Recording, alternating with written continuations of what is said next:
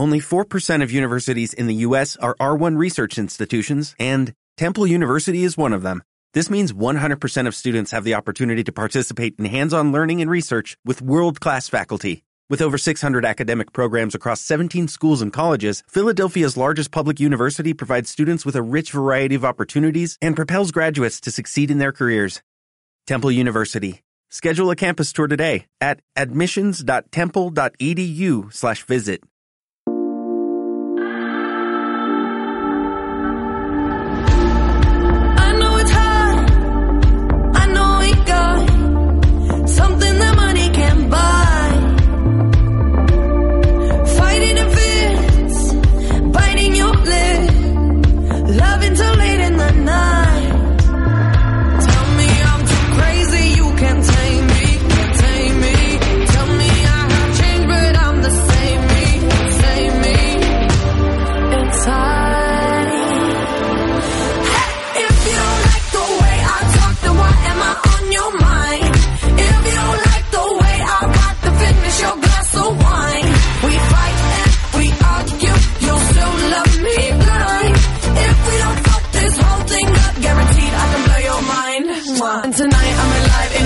sign, guaranteed I can blow your mind.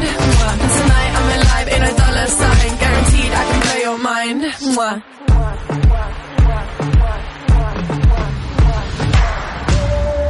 Yeah, I'm so bad. That's that you hide. I guess you're digging the show. Open the door. You want some more.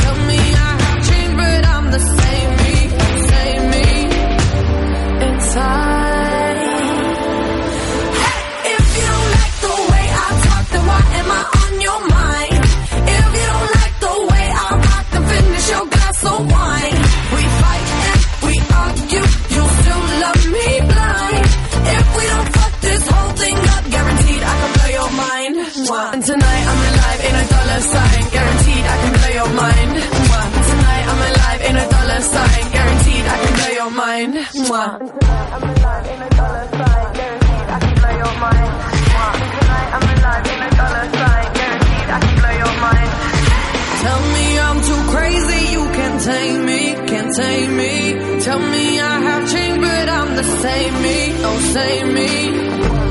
Inside.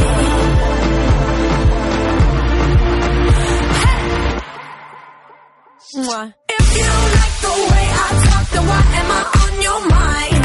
If you don't like the way I rock, then finish your glass of wine. We fight and we argue, you still love me blind. If we don't fuck Hola a todos. Hola.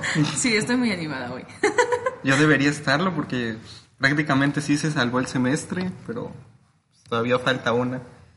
Unita, unita y ya. Pues ya, casi Pues salvas el semestre. Y eso es todo. Claro. Eso es lo de menos. Así que Dan, dime cuáles son nuestros temas de hoy en específico. Era, era el noviazgo y libros chidos. Ujú. Vaya, vaya. Le atiné. Es nuevo. Ah, no, pero sí. ¿Sí? ¿Desde cuándo los teníamos predefinidos? Desde antes que iniciara todo esto. Ah, buen punto. Pues sí, que- o sea, antes de que iniciaran el programa, decidimos que íbamos a hacer. Ah, es un buen punto también. Entonces, Bueno, empezamos con noviazgo. bueno, Para empezar, ¿qué es un noviazgo?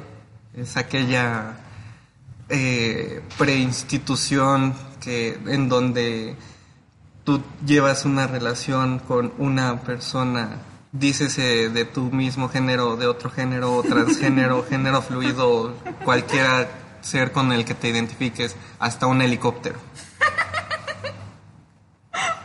Eso es pues un noviazgo, ¿no? Vaya. Ya quien sea la novia o quien sea el helicóptero realmente no importa.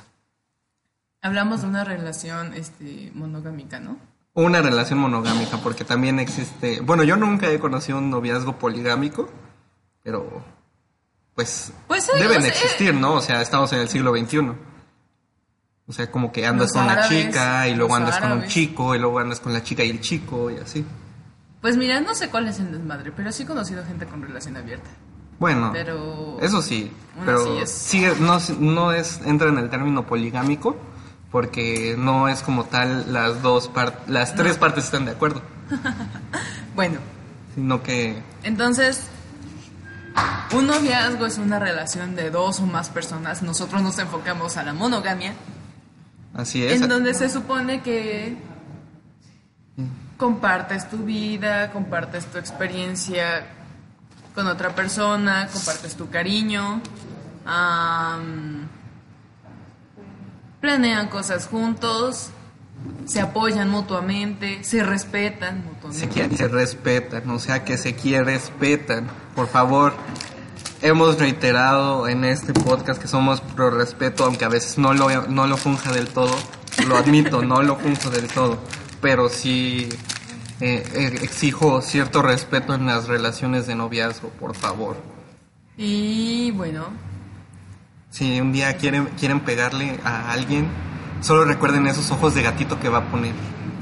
O- entonces no golpeen a las personas porque, pues bueno, últimamente en los noviazgos se ha dado mucho esto. ajá, sí, tengo una historia buenísima sobre eso, pero vayamos a la siguiente pregunta.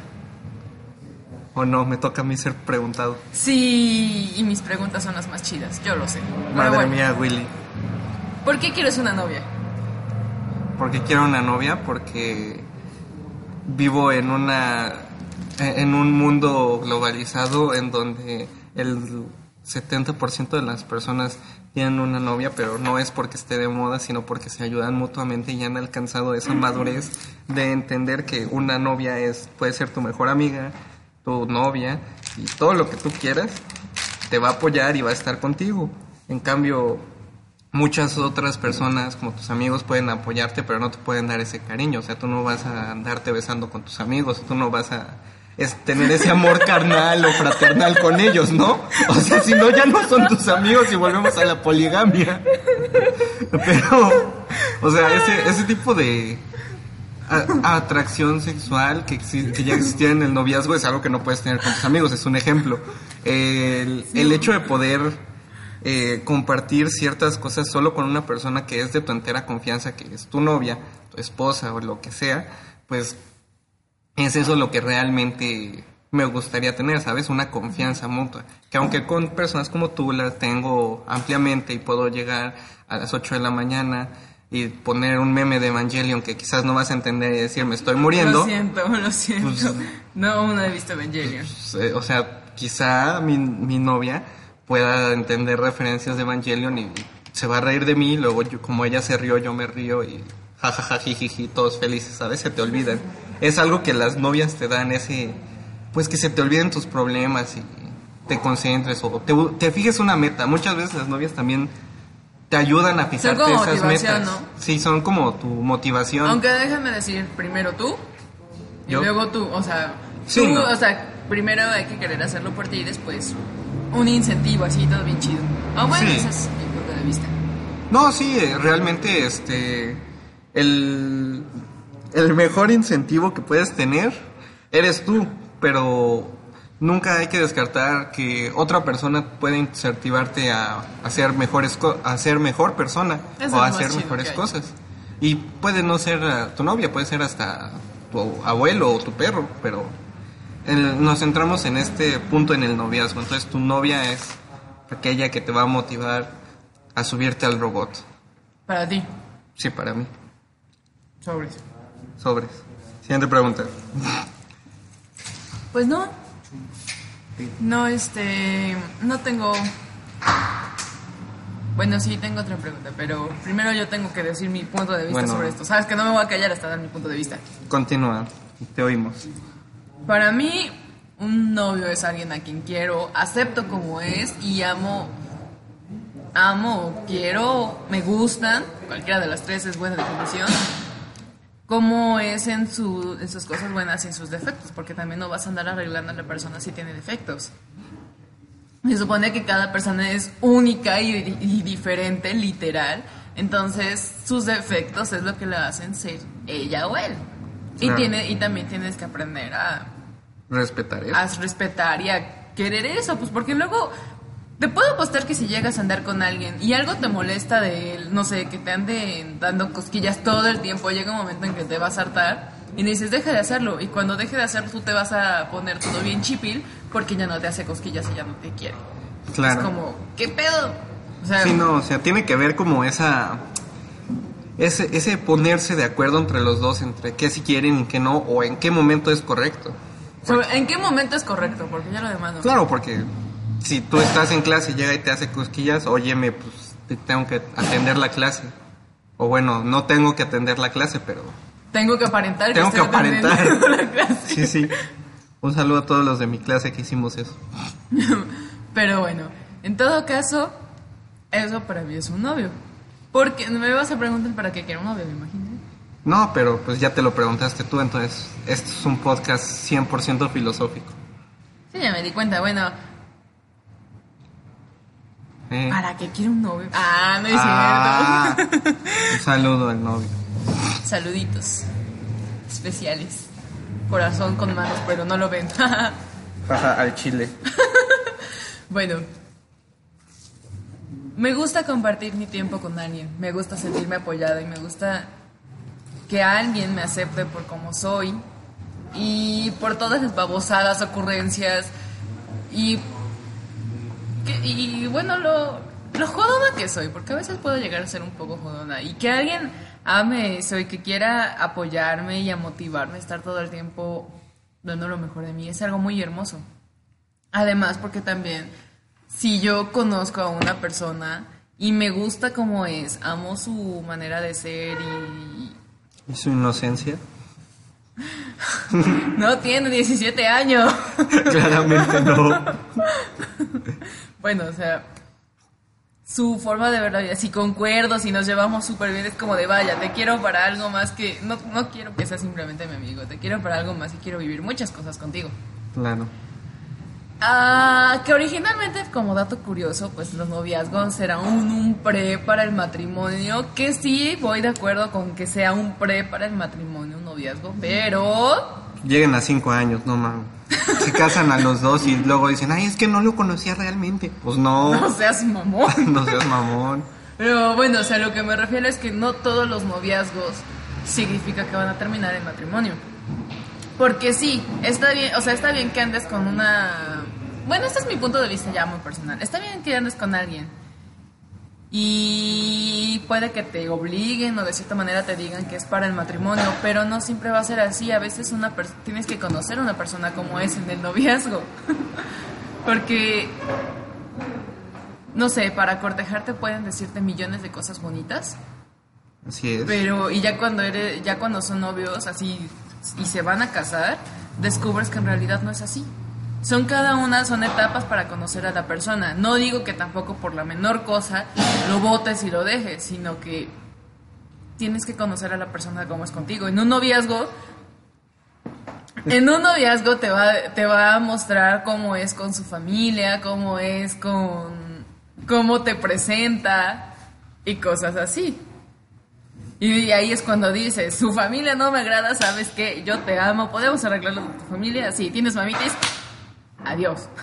Sí, no. Bueno, espero darme a entender con esto, porque tampoco estoy diciendo que, sea- que anden de novieras y novieros cada tres pinches meses. Que si no se puede. Lo siento, pero es la verdad. Es, es cierto. Bueno, yo tengo una novia cada tres años, entonces no me puedo quejar de eso. Ahí está. Además, tienes que estar de acuerdo conmigo en que primero te, te tienes que aprender a estar solo y luego estar con alguien. Claro, pero pues, luego llevas mucho tiempo solo y ya este, te quieres tanto que te asusta, ¿no? Quererte tanto que, estás solo todo el tiempo. Entonces te empiezas a imaginar cosas, digo. Y también te puedes apoyar a tus amigos si te sientes solo y no encuentras novia. Hay mil, miren, hay miles de formas de conseguir una novia. Desde hablarle bonito a una chica hasta salir de fiesta todos los días. No lo hagan, no salgan de fiesta todos los días porque se les va a acabar la quincena. Ya no por por salud, la quincena. Siempre tienen que llegar con dinero a la quincena, por favor. Porque no puedes vivir de solo alcohol. Entonces, una, un pues método eficiente es júntate con el fiestero del salón y él te va a llevar a Cholula y Cholula está repleto de mujeres. Y siempre vas a encontrar a alguien para ti, o sea, realmente... Pero yo es- no sé cómo yo puedo atreverme a decir esto cuando todos los días me quejo de lo mismo, pero pues para cada roto hay un descosido y si no lo encuentras en este momento, en algún momento va a llegar solo. Sí. O, o a la fuerza, pero va a llegar. Yo, te lo mandan por probabilidad. Te lo por mandan por Reeboks o yo qué sé, no sé, pero va a llegar. No. si ustedes se identificaron con Tinder, por favor denle like a esto. Imagina- imagínate conocer igual a tu novia como Tinder en un, este, en un antro. Pues es que Tinder es un antro, prácticamente, pero sin alcohol. O bueno, ya si te alcoholizas y ves Tinder, pues ya, es, es lo mismo. Entonces, prácticamente Tinder es un véndete. Aunque yo no, No. sé cuántas relaciones estables han salido de Tinder, no tengo un análisis o algo así.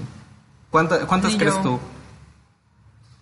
¿Cuántos noviazgos crees que hayan salido de Tinder este año? Nada más este año. Considerando que Tinder es una aplicación muy grande, no sé, como unos mil al año. ¿Mil? Pongo, pongo yo 10 mil, una cantidad más razonable. Si tomamos Estable, se estoy considerando puro estable. Ah, puro estable. Ajá. No, pues puro estable sí como unos 2,500, yo creo. o sea, porque consideremos que en estos momentos alguien de ustedes ya está haciendo macho, dando un super like y quizás es el amor de su vida. Uno nunca sabe.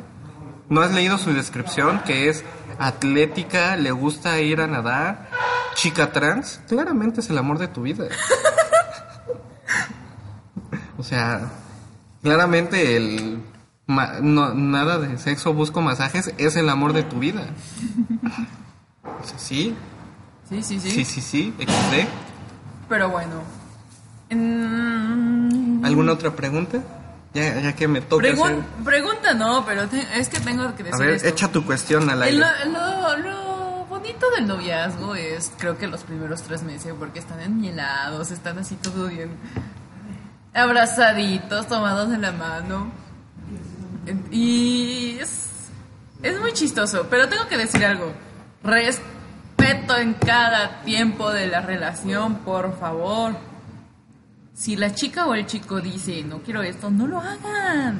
Una, dos, te voy a ah, ¿por qué, ¿Por qué saqué el tema de respeto? Por esto. Te voy a contar lo que vi una vez que fui en la calle y me encontré una pareja. Pareja de millennials, ¿no? O sea, o sea, era el- una relación poligámica. Bueno, no. o sea, el, el estereotipo perfecto de millennials. Y de repente Ok. el tipo se voltea. Pongámosle Sandra a la chica, porque no me acuerdo del nombre y aunque lo recordara no se los iba a decir. Ok. La chica se llama Sandra y él es el Brian. Bueno, ¿por qué no se puede llamar José Meneses? Eh, no, Bueno, él es el Brian, porque, bueno. Entonces le dice, el Brian agarra, se voltea y le dice, ya Sandra, si sigues haciendo tus pinches chingaderas, te voy a cambiar la contraseña de tu Facebook y ni te, voy, y ni te vas a enterar y ni vas a decir nada. Dice, no me vas a poder ir reclamando, por, reclamando, perdón. Dice, porque no, dice, no fuera yo que hiciera yo todo eso porque tú sí te pones tus pinches moños. Y Sandra diciendo, sí, mi amor, sí, está bien, ay, ya, pero no te enojes, ven, te abrazo. Men, en primera, no le vas a ir dando tu contraseña de Facebook a cualquier novio que tengas. ah, bueno, no es mi novio. Bueno, amigos, es otra cosa. Un saludo al raccoon que viene la próxima, dentro de dos o tres emisiones. No estamos seguros. Bueno, pero yo me refiero a que si esto no, no le vas a andar dando tu contraseña. Digo, igual y sí, pero hasta eso se trata de privacidad. Diría, una cosa es una cosa y otra cosa es otra cosa. Es, son tus cosas, tu privacidad, tu espacio, porque para mí, incluso en el noviazgo, es dos personas con espacio personal que hacen un espacio juntos, sin quitarse el espacio personal. Pero no para que formen un espacio tienen que ser linealmente independientes y generar. Bueno, ya entendiste el punto. Sí. Pero, ¿sabes? Ahora que me doy cuenta, eso puede aplicar a la, vi- a la vida diaria, porque si no eres independiente o no, e- no independiente emocionalmente, no vas a poder conseguir novia. Y si no puede, y si eres estéril, pues yo creo que tampoco muchas mujeres te vayan a querer. Porque no generas, no generas. Sí, es cierto, se sí, es cierto. Se supone que las mujeres escogen a los hombres fisiológicamente, los que les aseguran una mejor, este... ¿Cómo se le llama? Vida sexual, No, vida matrimonial. Los que les ganan, o sea, se cuenta que si yo voy caminando en la calle y alguien me llama la atención es porque mi cuerpo lo eligió. Bueno, mi cerebro me Mi garanti- cuerpo suena muy Cállate. sexual. Mi cerebro, mi cerebro lo ve y lo analiza como un, como un objeto que puede garantizar mi descendencia. Ah, ok.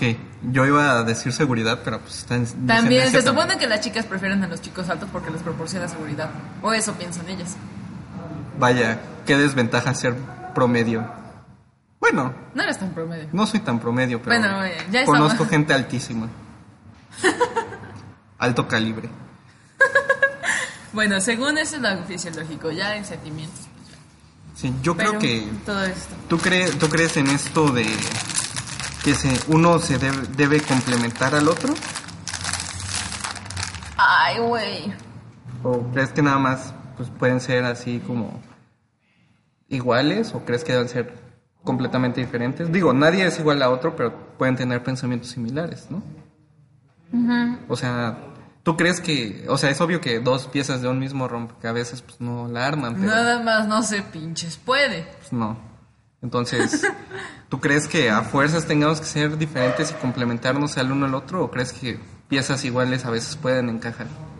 Pues es que pueden ser piezas iguales de diferentes rompecabezas. Pero bueno, es muy cierto. Siguiente pregunta. Pero espérate, bueno. estamos, estamos tomando el café tranquilos. güey. Entonces, en este caso la ¿Café galleta. o jugo? En este caso la galleta porque estoy comiendo galletas. Sí, sí. Bueno. ah, ¿Quién abrió las ventanas? Ellos, porque pues hace calorcito. Bueno, eso. Ajá. Continúa. Bueno, lo siento. Oficinas distintas. Creo que sí se vale ser tener ciertos puntos similares, pero a la vez ser diferente.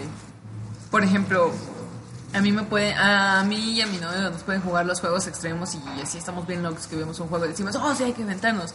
Pero en el caso de irnos a aventar, uno se detiene porque dice, no, espérate, si nos aventamos puede pasar esto y el otro, o sea, hay que ser prudentes. Y el otro dice, no, hay que hacerlo así, sin pensar, vamos. Entonces, Creo que sí, gustos similares igual, pero diferente manera de pensar. Sí creo que se pueden llegar a complementar, pero así que sea tu media naranja, no. No creo en que exista tu media naranja. Creo que existe un roto para un descosido, pero no una media naranja que encaja perfectamente con todos tus desmadres mentales. Muy bien. Yo. Insisto, perdón, no, eh, sacamos todo este tema por lo del respeto de esa pareja. Es que ah, me, me perturbó esa No, pareja. pues es bueno, o sea. Es que no, el tipo, el Brian no golpeó a Sandra en, me- en plena calle porque no pudo. No, pues, oye, eh, mira, estás en Puebla y realmente si tú ah, pones un mínimo dedo sobre una mujer, te van a ir todos encima No, mira, para como está me ahorita. vale, me vale eso, me vale eso.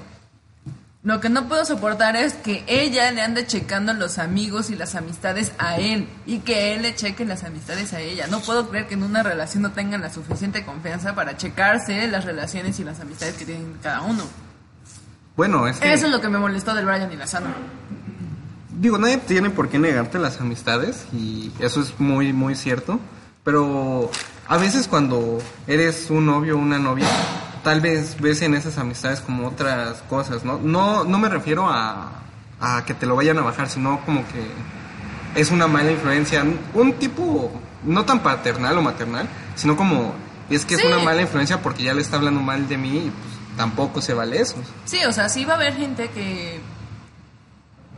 Bueno, o sea, sí va, sí va a haber novios y novias que hagan eso. Y eso, eso tiene otro nombre.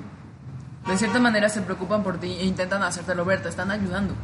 Pero hay una delgada línea que es invadir eso y querer controlarte todo lo de tu alrededor a querer ayudarte a no acercarte con estas personas.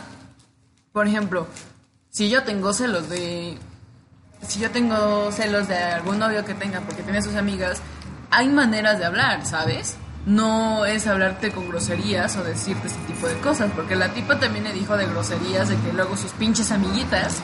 No sé, pregúntale a tus amiguitas. Ándale así. Y pues digo, o sea, así ya no se vale. Hay maneras de hablar. Unas se sientan o dicen, oye, este tipo me está provocando celos, pienso esto sobre él. Y es como de, no, no pasa nada, yo te quiero a ti. Bueno, si pasa algo, voy a seguirte diciendo porque me molesta, me hace sentir mal. Y eso ya es otra cosa. Hay un diálogo, hay una solución, hay una manera decente de arreglar las cosas. No, así a lo bestia. Tú, ya que tocaste ese tema, ¿tú crees que los celos son buenos o malos? O Buenos hasta cierto punto. ¿Por qué? E- explica tu punto de vista, por favor.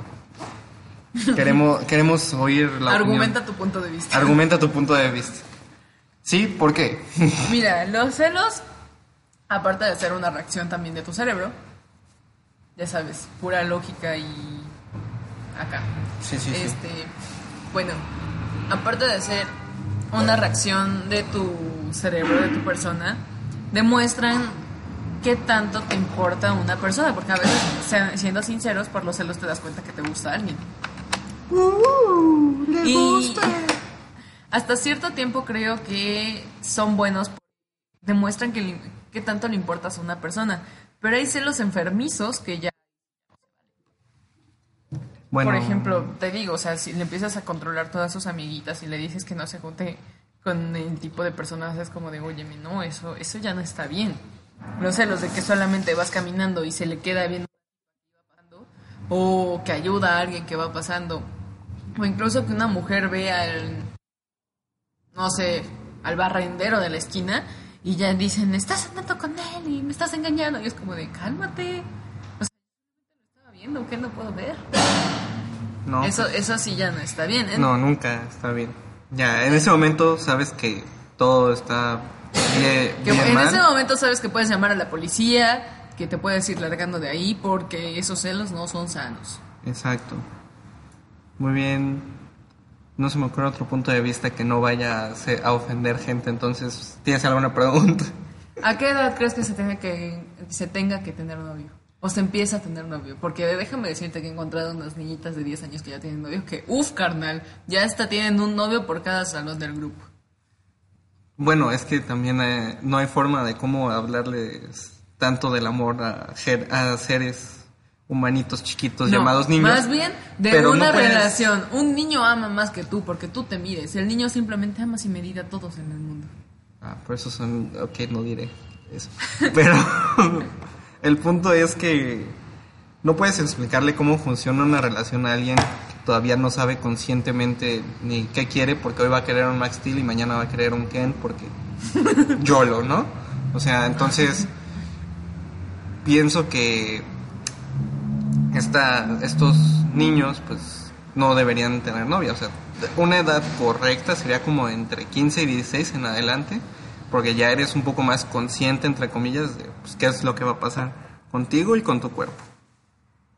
Porque seamos honestos, a los, del, a los 15 o 16 todavía andas en la edad del piquete, de que bien que quieres, pero dices, ay no, es que, ay, qué pena, verme, le vi, ay no, Juanito, qué musculoso.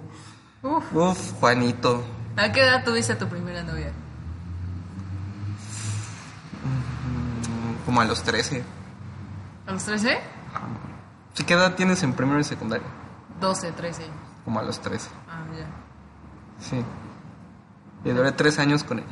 Ah, no más. Un saludo. Sé que no me oyes, pero. Un saludo. No, porque pues me llevo bien con ella, o sea. eh, Relaciones maduras. relaciones maduras. Este, Siempre tratamos de hablarnos. o Oye, sí, así. que, y bueno, mi primer novio lo tuve a los 15 y solo duré 3 meses. Pero eso fue por otras cuestiones. Sí, sí. Un saludo, yo sé que tampoco me estás escuchando, en todo caso de que me escuches, pues. Un saludo. No vamos a hablar del inexistente de segundo novio que tuviste porque me rehuso. Baby Wall. Así que guárdalo. No, no, no. Bueno, Baby. un saludo. Sé que tampoco nos, nos oyes y que nos odias, pero un saludo. Bueno, Un saludo también, yo no tengo ningún problema, pero... eh, Yo tampoco, pero aparentemente tú sí. Entonces, ok. Eh, ay, bueno, Dios mío. mi, mi segunda novia ya la tuve como a los 15, 16. Un saludo porque tampoco nos oyes. Eh, A los 10 y... No, fue a los 17, mi segundo novio. Yo a los 17 tuve mi tercer novia. Un saludo porque tampoco nos oyes. Eh, y luego a los 19. Ajá, también a los 19. Un saludo. Bueno, no puedo ni mandarte saludos, seguro estoy bloqueado. Bueno, sí, ahorita que tocamos este punto, ¿qué opinas sobre la sobre cuando terminas con alguien y se terminan mandando al caño, que te terminan bloqueando en cada red social y que no te pueden ni ver Un en saludo. Twitter? Cállate.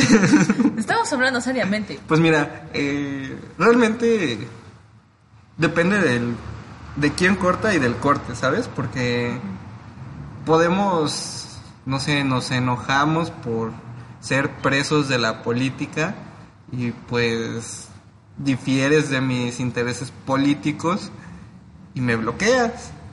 Pues digo, no, no me afecta que me bloquees porque quizá fue un enojo momentáneo pues nos volvamos volver a llevar bien, ¿no? Pero existe cierta ruptura amorosa que cuando entras en un mal plan de que e- ella ya es como la, la Sandra en- ento- y tú no, no eres como el Brian totalmente porque pues no vas a agredir.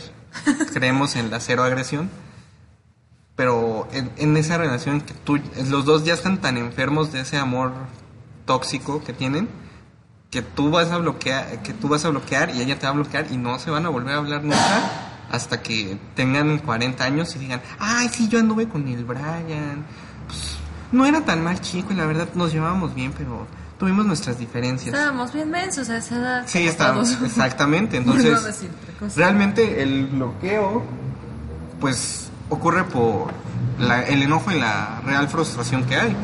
Eh, en el momento en que tú superes o aprendas que esas frustraciones, a final de cuentas, se van a ir en cualquier momento, van a, se van a volver a hablar.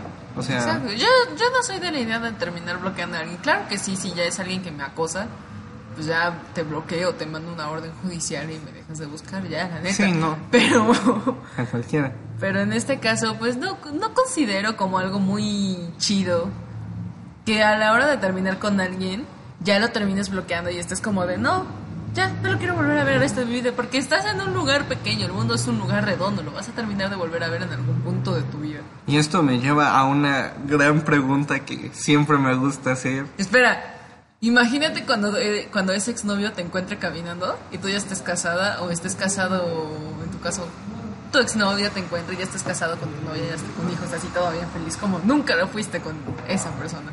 no sé, el 90% de mis novias, no, el 50% de mis novias diría, ay, no me invitaste a la boda, mi hijo. Ay, qué guapa tu... E- Es ella, ah, yo fui su amiga, ¿eh? Muy íntima, pero pues mira, ahora ni a la boda me invitó. Eh, ellas sí ellas, ese 50% sí serían así de igualadas. El otro es como, ay, hola, ay, tiene mucho que no nos vemos.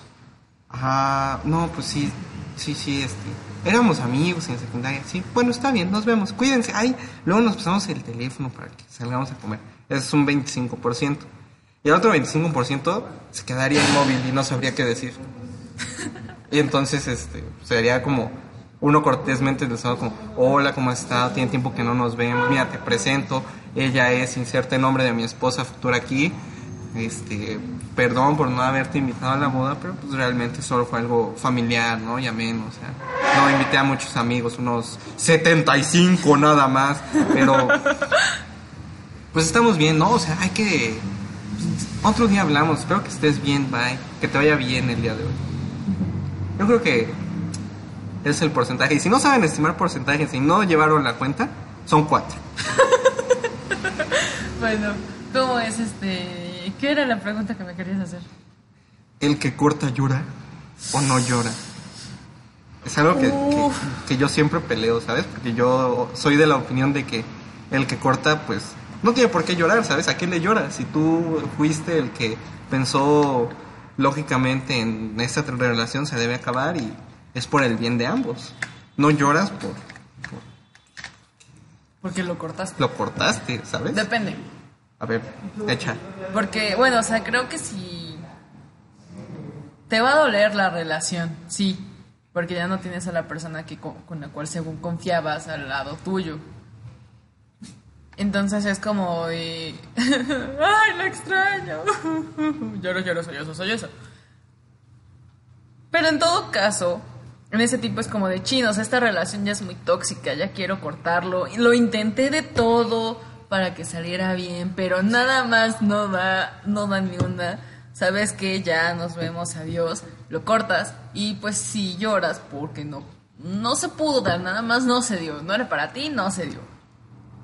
Pero en el caso, por ejemplo, no sé, si hacen una, si haces una babosada, no sé, yo ando con alguien, por ejemplo. yo ando con alguien y no le hablo nunca. No. no. Deja de hacer esa cara. Me está, haciendo, me está haciendo una cara que nada más no puedo. No puedo evitar continúa. O sea, si yo ando con alguien, no le hablo, no me importa y simplemente lo corto, llega un momento en donde, y empiezo, y empiezo a llorar, es como de, ¿para qué lloras si no te importó la relación? Eso es lo que yo ya no acepto. Claro. Es como de, no, si engañas a alguien, si no respetas su privacidad, si eres una celosa de la... celosa o celoso que así, que no tienes como si no hubiera un mañana y todavía te atreves a llorar porque tú la regaste en algo. Digo, eres un, eres un ser humano, sí, todo mundo se equivoca, pero también hay que aprender de nuestros errores, entonces... Es como si, es como cuando tú entregas un examen para el cual no estudiaste y dices, bueno, ojalá el, ojalá el profesor me pase y cuando ves el profesor te reprueba y dices, ay, pero ¿por qué reprobé? Obviamente porque no estudiaste. No fue mi caso el- la semana pasada, pero continúa. o sea, es, es una analogía, es lo que intento. sí, no sí. es algo fácil de explicar esto, pero ese es como que mi punto. Bueno, este tema fue algo bastante extenso. Quizá hagamos una segunda parte, entonces. ¿Tu conclusión de esta primera parte cuál sería? Tener novio o novia es algo muy bonito, Tenga, tenga novia o novio. Pero O tampoco anden de flor en flor, pues dolor. Picando, ahí, polinizando abundantemente. Sí, eso, eso ya como que... eh, Creo que la segunda parte hay que hacerlo sobre eso. Sí, sí. Pero sí. Entonces, No sé, vamos, va- que- vamos a una rola. Y- Y espero que hayan disfrutado la primera canción de Dua Lipa, porque ya todo el mundo se traumó con Dua Lipa. un saludo a los del Corona Capital. Tengo que decir que Dua Lipa sí es chida, pero hay mejores cantantes. Pero en todo caso, disfruten de la canción de Dua Lipa que pusimos. Espero- esperamos que la hayas disfrutado y La vamos a la canción.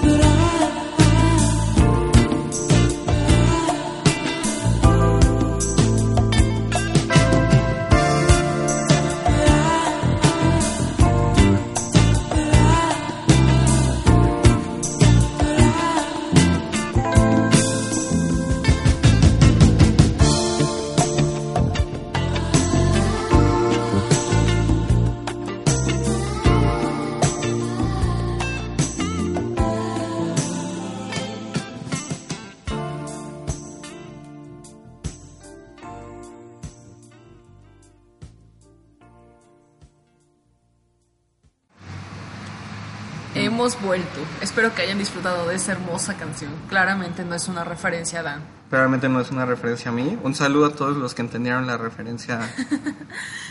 la he usado muchas veces. Bueno, eh, un anuncio rápido. En este no vamos a tener la divagación. De hecho, ya nos vamos a nuestro segundo tema, que es libros chidos. Libros chidos, porque pues obviamente soy un gran lector que no ha leído solo tres libros en su vida. Incluyendo... on- este, Pasajes de la Biblia, claro. Pasajes de la Biblia, El alquimista y... No, no, claro y- que y- no. Y, y- no sé qué otro. 11 minutos de Pablo Coelho. este, no sé, espérate, ¿qué otro? Uno versus uno cuando quieras, no Pablo Coelho, 2015. Bueno, vamos a hablar de los libros chinos. Muy ¿Qué bien. considera, bueno, de la lectura? ¿Qué es lo que te gusta de la lectura? Empecemos con eso. Pues me gusta cuando bajo el audiolibro y me lo va contando mientras lo leo. Porque, no sé, no me contaban cuentos de chiquito. Entonces, es como esa regresión de que piensas que alguien te está contando un cuento bonito con el audiolibro. Y eso, eso es bonito para los libros, libros fantásticos. Como Harry Potter o algo así. A mí me gusta hacer eso con ese tipo de literatura. Por otro lado, cuando son libros o artículos o ensayos o algo así, me gusta leerlos e, im- e imaginar pues a la persona que lo escribió pues dando el discurso de su vida. Entonces te los imaginas sentados en un sillón bien burgués con su tecito, cafecito, filosofando con su bigote de... A veces no, ne- no necesariamente así, o sea, a veces te ponen un contexto de, no sé, estás sentado en una recámara o, eh, o a veces no te dan contexto, entonces yo me los imagino en un podio así exponiendo como una plática de TED, pasando sus diapositivas. Son bien modernos esas personas. Bueno, ¿qué es lo que tú consideras como un libro chido? ¿Cuál o qué considero yo un libro chido? ¿Qué tiene que tener un libro chido? Ajá. Eh, yo considero que un libro chido debe... Es que ya me desesperaste un poquito. Porque siento que vas a desconectar las cosas. Me Pero acabo bueno, de dar un cubo de ansiedad, Dan. Estos cubos a mí me encantan porque yo nunca me estoy quieta y Dan se los puede decir. Y por eso dice que ya lo desesperé porque estoy moviendo las cosas de la computadora. Entonces, yo considero que lo que debe tener un libro chido es, uno, una buena narrativa. O sea, que te sepan contar la historia o que sepan de lo que están escribiendo. Porque luego cada cagadera que neta es... Siento que es como, ¿por qué estoy leyendo este fanfiction? El alquimista. Habla, te hablo a ti, el alquimista. Eh, uno, buena narrativa. Dos, tiene que, si no ser entendible para mí, que se pueda entender en cualquier contexto, ¿sabes? A veces mis libros de filosofía o algo así, pues, no se entienden para todos. Y pues, eso me gusta porque yo, aunque yo sí los entiendo, lo que me gusta de eso es que yo puedo explicárselos a las demás personas o si él ya lo leyó, pues debatirle acerca de, oye, pues a qué llegamos, ¿no? A qué arreglo podemos llegar tú y yo y concluir algo de ese libro. ¿Qué consideras No. libros basura? Ah, perdón. Aparte, pa- bueno, yo iba a poner un punto 3 que sería como El punto no, tres. no el tamaño, pero o sea, poderlo separar en volúmenes considerables, ¿no? No todos tenemos esa velocidad ultra de acabarnos 3000 páginas en 5 días. O sea que aquí podrías decir que el tamaño importa. Ajá. Sí, con todo el albur posible, el tamaño importa. Entonces, eh, eh, eso son lo, lo que principalmente, las tres cosas que principalmente me atraen de un libro. Ahora sí, ¿cuál era tu pregunta? ¿Qué, qué consideras libro basura? ¿Qué considero libro basura? Pues, aparte de los de Pablo Coelho, son, todo, son todos esos libros que de repente se llegan a poner populares y no son más que fanfictions de otra cosa. Es como, has leído, o bueno, o sea, creo que todos hemos visto o interpretado de alguna forma Twilight. Pues es una caca. O sea, esa madre, no sé cómo la distribuyeron, es una caca. No, ¿sabes que yo no entiendo qué distribuyeron? ¿Qué? El libro de Yuya. No, pero, o sea, hay, hay un término de libros basura y libros basura. O sea, yo tomo libros basura, la verdadera literatura basura. Eso es, es desperdicio de papel. O sea, no, no entiendo. Siendo sincero, yo no he leído el libro de Yuya ni me he acercado a un lado a decir, ah, pues te habla de maquillaje, te dice que compres sabón. Pues no. O sea, si, si el libro es un mero comercial para las demás empresas, pues sí, tu libro es caca. Pero si... ¿quién, quién- yo creo que subestimamos mucho el libro de Dross por ser un youtuber, cuando realmente puede llegar a contar una historia decente, ¿no? Porque él, a fin de cuentas, la escribió y no, no la... ¿Cómo se llama? Pues no se la inventó un editor fantasma. Un saludo a los editores fantasma en la referencia a Bojack Horseman.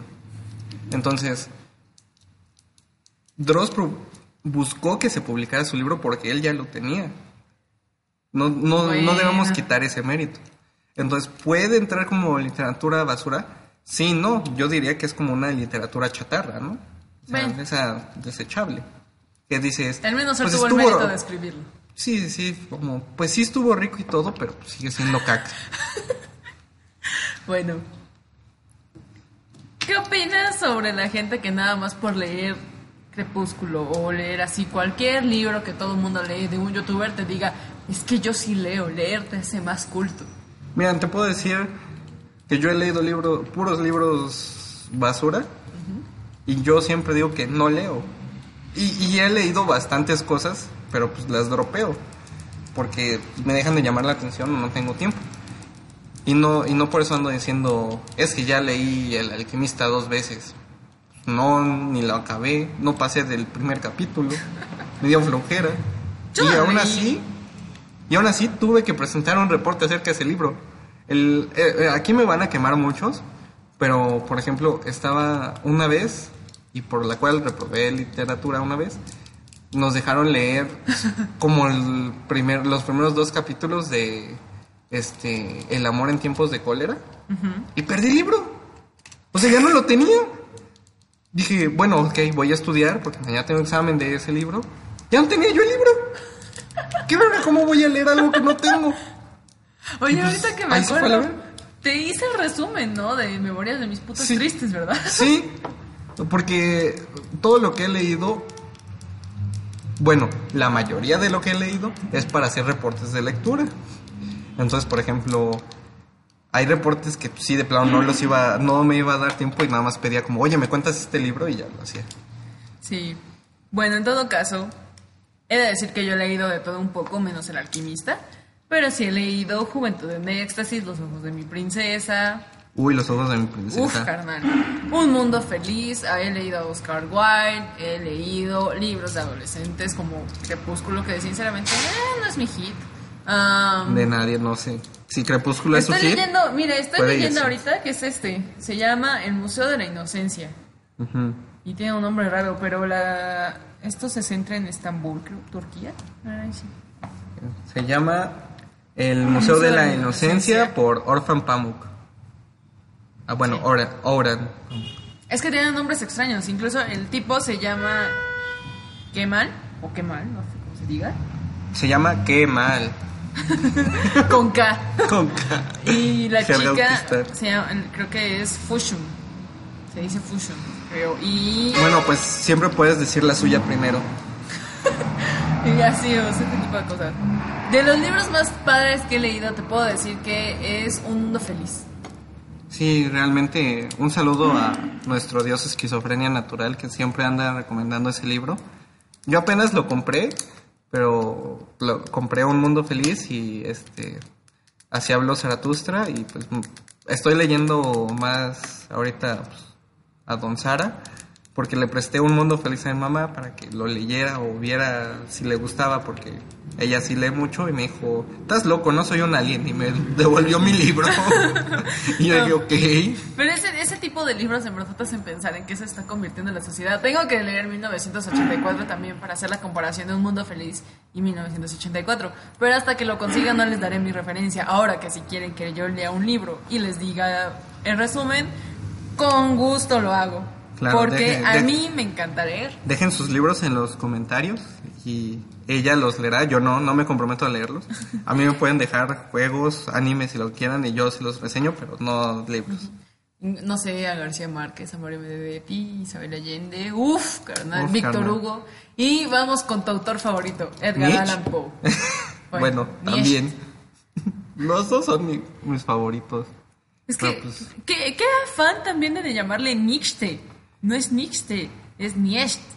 Es Ni eso. ni Puedes eso. decirle Nietzsche o Nietzsche. Es que es alemán, o sea, obvio, es como... Hosky, Polski, cuando di- Hartl, es cuando- Volkswagen. es cuando dices Volkswagen, no es Volkswagen, es como Volkswagen. Volkswagen, Como que se te Guten atora, Tag, como que se te atora algo en la. Gutenberg, este, something en alemán. Bueno, ese es el punto. En todo caso, leer te hace más culto, sí, pero no simplemente por leer a Yuya, juega Germán y, y no sé qué tipos más, no te va a hacer el super culto. Hay libros de culto, tipo Oscar Wilde. Déjame decirte que Oscar Wilde se proyecta un, un chorro. en ¿Tú dirías sus- que es puto o que es homosexual? Yo diría que es mega. No, es, ¿Es mega homosexual? Este, este, mira, Oscar Wilde no es puto. Es lo que le sigue de puto, putísimo.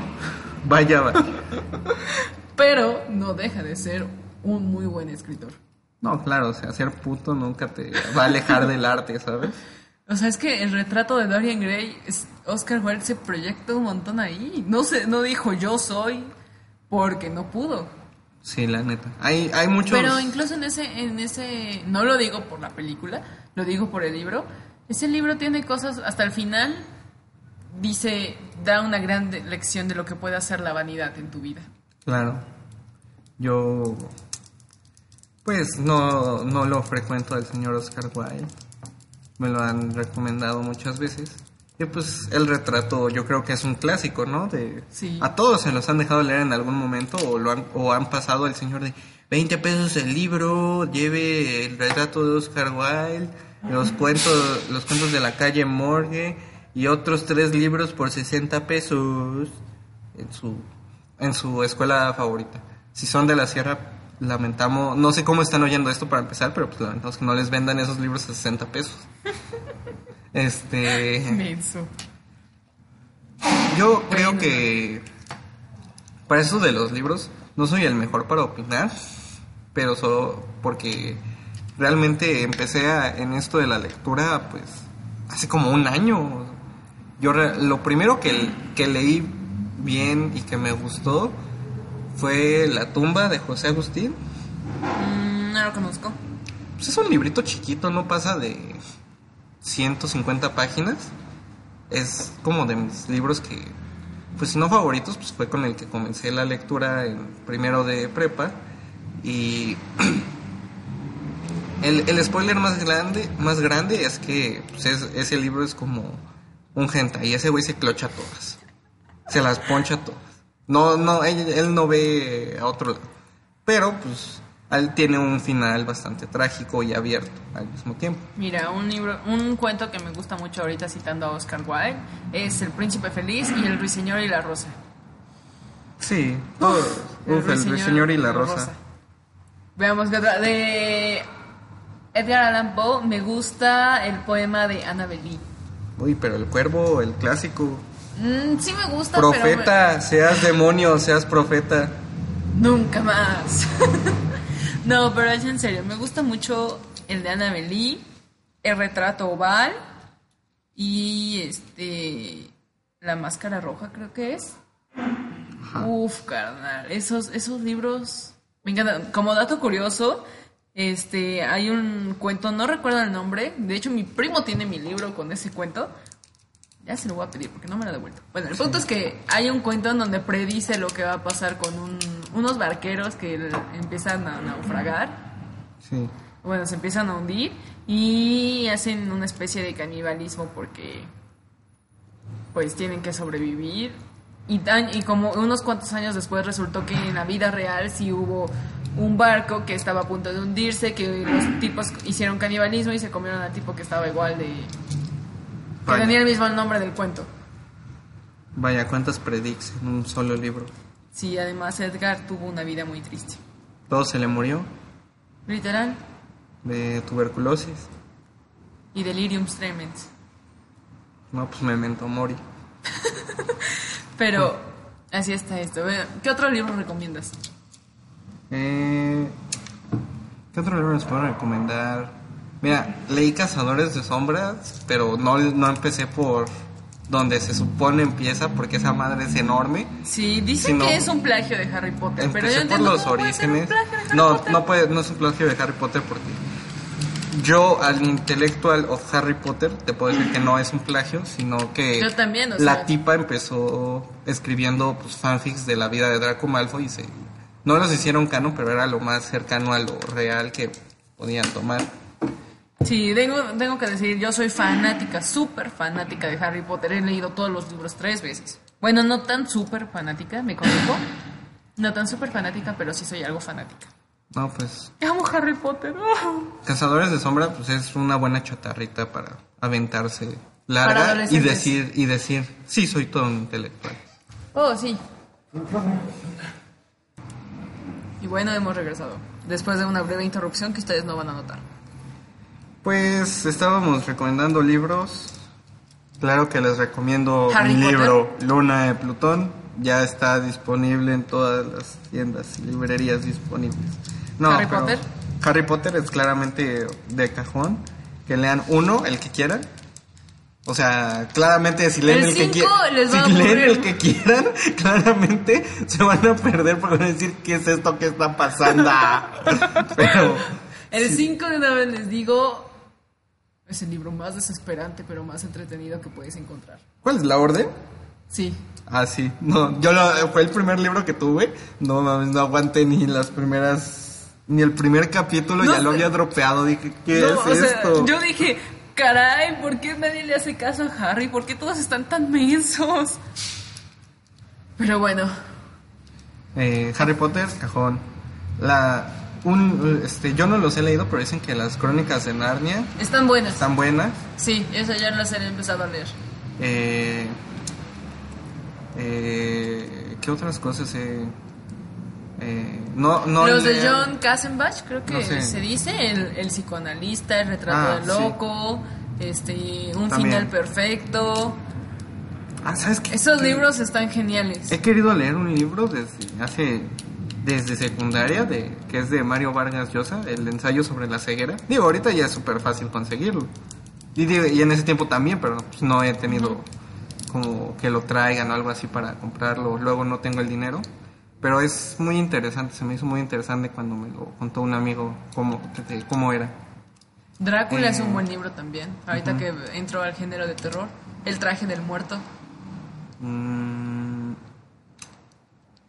verga. Ah, pues la Divina Comedia, claro. ¡Uh, Uh, carnal! carnal. Algo que no debe faltar en su colección es un libro de la Divina Comedia. Por favor. Si usted- Este- Mira, ¿cuál ser- ¿cuáles serían tus tres libros que no pueden faltar en tu colección? Ética para amador. De acuerdo. Tengo que decir ese ética para amador que no es un ensayo este para Amador. para para prepubertos claramente lo dice no es una no- es una nota y los maestros aún así lo compran pero bueno bueno lo piden perdón este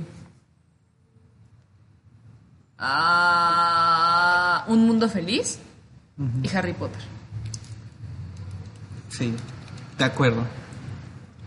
Yo. Tres libros que no pueden faltar en mi colección: unos pasajes de la Biblia, no, es cierto. no, no, no, o sea.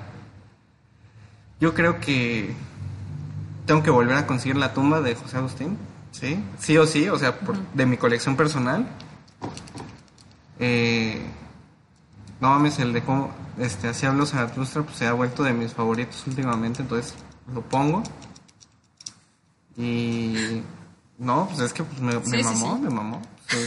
No, no, puedo, no puedo decirlo de otra forma, o sea, últimamente he sido muy de leer esas cosas. Pues, verga, es algo que ya no puede faltar en mi vida. Y por último, no, no, no sabría decirte uno concretamente. Yo creo que no, no llego a, a tres libros. Verga, algo. Yo sí te puedo decir de El Jardín Secreto, de Amor y otra sombra, creo que es, El Castillo Ambulante, am, una... Ah, ya, ya me acordé, el de García Márquez. Eh, La razón por la que este podcast se llama así, pero el, el libro se llama este Del amor y otros demonios. Entonces, e- esa era la referencia. Sí, de la, del internet y otros ocios. Ahí está la Aquí referencia. está. Disfruten la referencia. Disfruten la referencia. Les damos dos minutos. Ya pasaron dos minutos, ya. No, bueno, como sea, libran- lean de este tipo de libros. Quizás no son así, digamos, los más cultos, porque hay ensayos de Ad- Adolf Huxley, hay ensayos de Edgar Allan Poe, hay ensayos de Oscar, este, uf, no, espérate, este no, de Octavio Paz, por ejemplo. Uf, Octavio. Hay ensayos de historiadores, depende, a cada persona les gustan diferentes tipos de libros. Si les gusta de terror, pueden leer Drácula, que es más, se podría decir que es un libro un poco marica, podría decir, pero es hermoso el libro. El traje del muerto, eh, de Stephen King. Ah. Ahora, ¿qué otro? De romance, de Ah. entonces decía, de amor, am, este que estoy leyendo, El Museo de la Inocencia, que es de amor y es, uff, carnal, de suspenso, El psicoanalista, este, El retrato del loco, retrato, ese relato, ah, espera, se me olvida el nombre, bueno, en lo que lo busco, sigo diciendo, uno, cuentos para niños, Harry Potter, el punto es, No dejen de leer, lean mucho. Leer 10 minutos al día te hace grande. Ah, no, perdón, es la historia del loco. Mira, no hay relatos ni retratos. La historia del loco, lo siento, es que confundo muchos nombres. Es que sí, la Sí, verdad, sí. Tú, tú sabes cuántos libros Sí, no, sí. ella sí devora libros. Entonces, ¿Por qué? Porque no, porque nadie me habla. Uh, pero no, bueno, yo creo que vamos a dejar este hasta acá. Una advertencia. No por leer Juventud en Éxtasis, ni por leer El Alquimista, ni por leer 11 minutos, ya eres el más culto de todo este mundo. No. Pero si lees El Marqués de Sade, tampoco te hace el más sadomasoquista.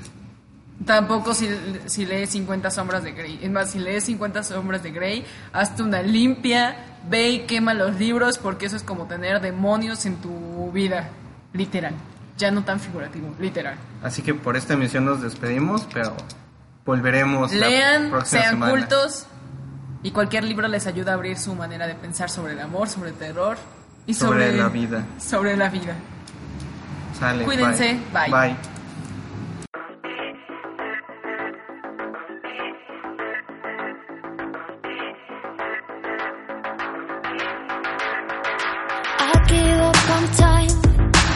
You said you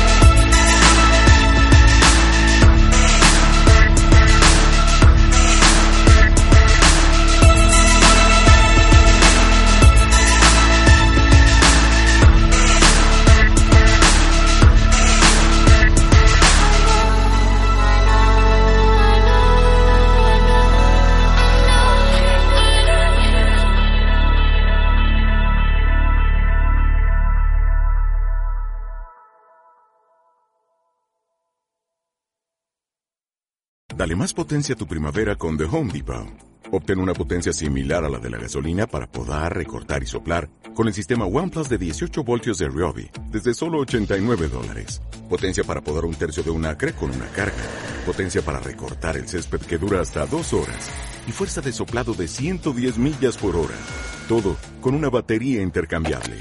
Llévate el sistema inalámbrico OnePlus de 18 voltios de Ryobi. Solo en The Home Depot. Haces más. Logras más.